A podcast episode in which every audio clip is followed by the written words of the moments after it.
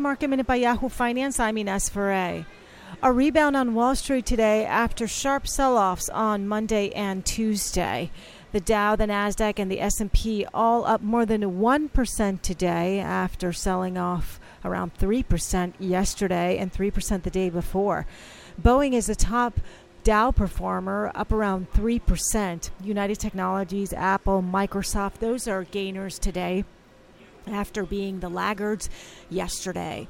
Yesterday, all the Dow components ended in the red. Today, almost all the Dow components are in the green. For more market minute news, head to yahoofinance.com.